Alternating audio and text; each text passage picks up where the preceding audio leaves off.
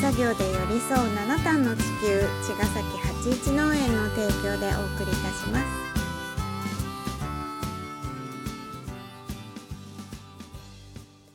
八一農園園長ゆうです。ファーマーアキラです。八一オーガニックラジオ、今週もよろしくお願いいたしまおす。願いします。はい、えー今日はですね、うん。先週に引き続きですねうん、酪農、家さんのね、お話なんだけど、うん。えー今日ですね、あのふるさとファーマーズの石井正くんと、うん。えっ、と僕とその酪農家さんの三人でズームでちょっとお話しさせていただいたので、よくお話しさせていただけたね。よかったね。そうですね、まさくん、うんありがとうございます。つないでいただいて。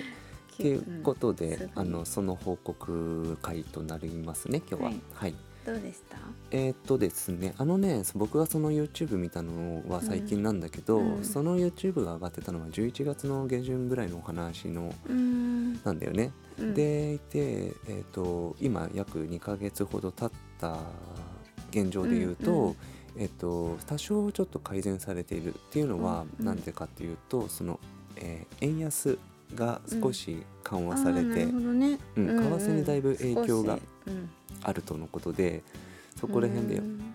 輸入の飼料がやっぱ高騰してたからうんやっぱ円安だとその物価高になっちゃうじゃね？輸入が、うん。仕入れがね。仕入れが、っうん。ていうところですごく圧迫されているコストが上がってうん。で入荷が上がらないっていうところで売り上げが落ちていくっていうその負の連鎖みたいになってたんだよねその時、でそれをすごく声高に訴えていたんだけど、うん。うんまあ、2ヶ月経って何が変わったかっていうと入荷は上がらないんだが、うん。まあ、円安が少し復活回復してきてそこら辺の回復の兆しが今ありますっていうところは明るいニュースでしたっていうことなんだけど、うん。まあ、そもそもなんでこういうことが起きているかっていうと、うん。まあ、何度も言うけどその牛乳が要は余っている状態。うんで値段が上がらないっていうのが原因の一つ。うん。の大きな原因の一つなんだけど、まあ、それはねやっぱコロナで飲食業が止まったことも大きくて。うん。でやっぱみんながその外食とかそのそねあの行動の様式がだいぶ変わって多分その消費が落ちてるっていうことが結構大きいのかなと、うん。それとやっぱその戦争そしてうん。円安っていうところでの飼料の高騰だね、うん。うん、ここはもうめちゃくちゃ大きいシンプルに。ううん。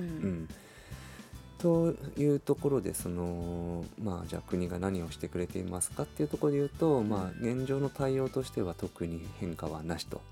あの演説から変わったことはないんだ。うん。特に。そうだね、うん。国としての対応としてはなんかじゃあっていう政策は今はないんだけど、うん。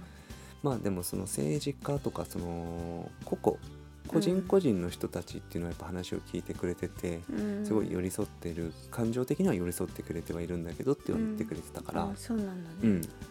そうまあそんでいて、まあ、農水省としては、うん。スマイルプロジェクトっていうのをやってて、うんそのメーカーにもねキャンペーンなどで消費者へのうん。なんか消費のアピールと、まあ、消費の拡大を呼びかけているっていうところで、うん。まあ、メーカーも含めて連携は取ってくれてはいるっていう感じでしたね。うん。うん。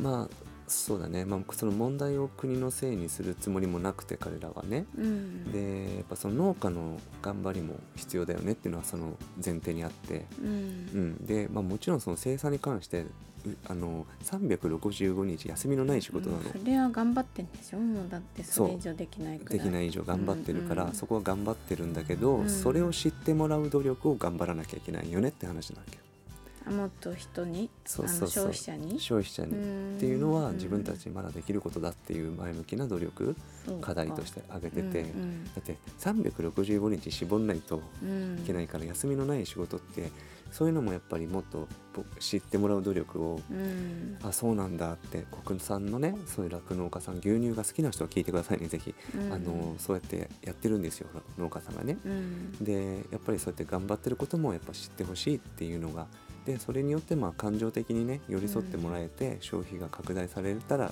ありがたいなっていうことを僕はメッセージとして受け取ったので、うん。まあ、僕らはちょっとそのに普段うん。その牛乳とかも僕飲まない立場でそのうん。ビーガンっていう立ち位置なので、なかなかその僕らはそこにね声高に牛乳飲もうぜっていう立場ではないんですけども、うん。まあ、一方そうやって牛乳っていうのは必要としている人たちがいるじゃないですか、うんうん今聞いてる人たちもね。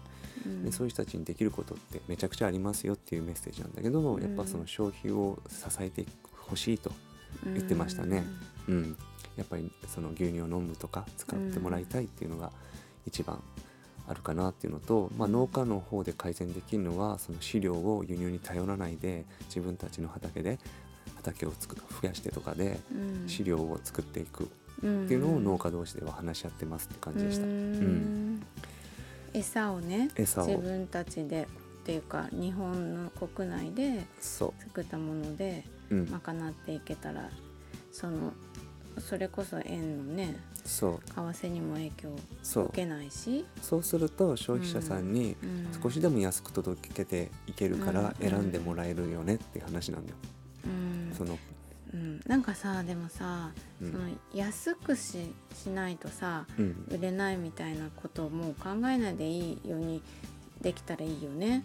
本当は。だって本当はね。さもう安いじゃん？今牛乳とかって。うん、い安いと思うのね相対的にちょこっと上がったところで10円とかじゃん。そんなの高くなったとか言わないでほしい そうなんですよ。それはね 生産側に立つとよくわかる話でよ。うんあのーなんていうのかなたかが知れてるよねっていうさ、んそうなんかさ、ありますねう。んうん私ね牛乳飲まないじゃん？うん。で牛のことね考えたりさうん。そうやっていっぱい安くなんとか牛乳を作ろうとすることがうん。じゃあ牛の負担とかはどうなっちゃうんだろうとかも心配になっちゃうの。うん。でもなんていうの？その牛乳を飲むことが悪いことでもないし、うん。酪農って良くない仕事だとも思ってないわけ。うん。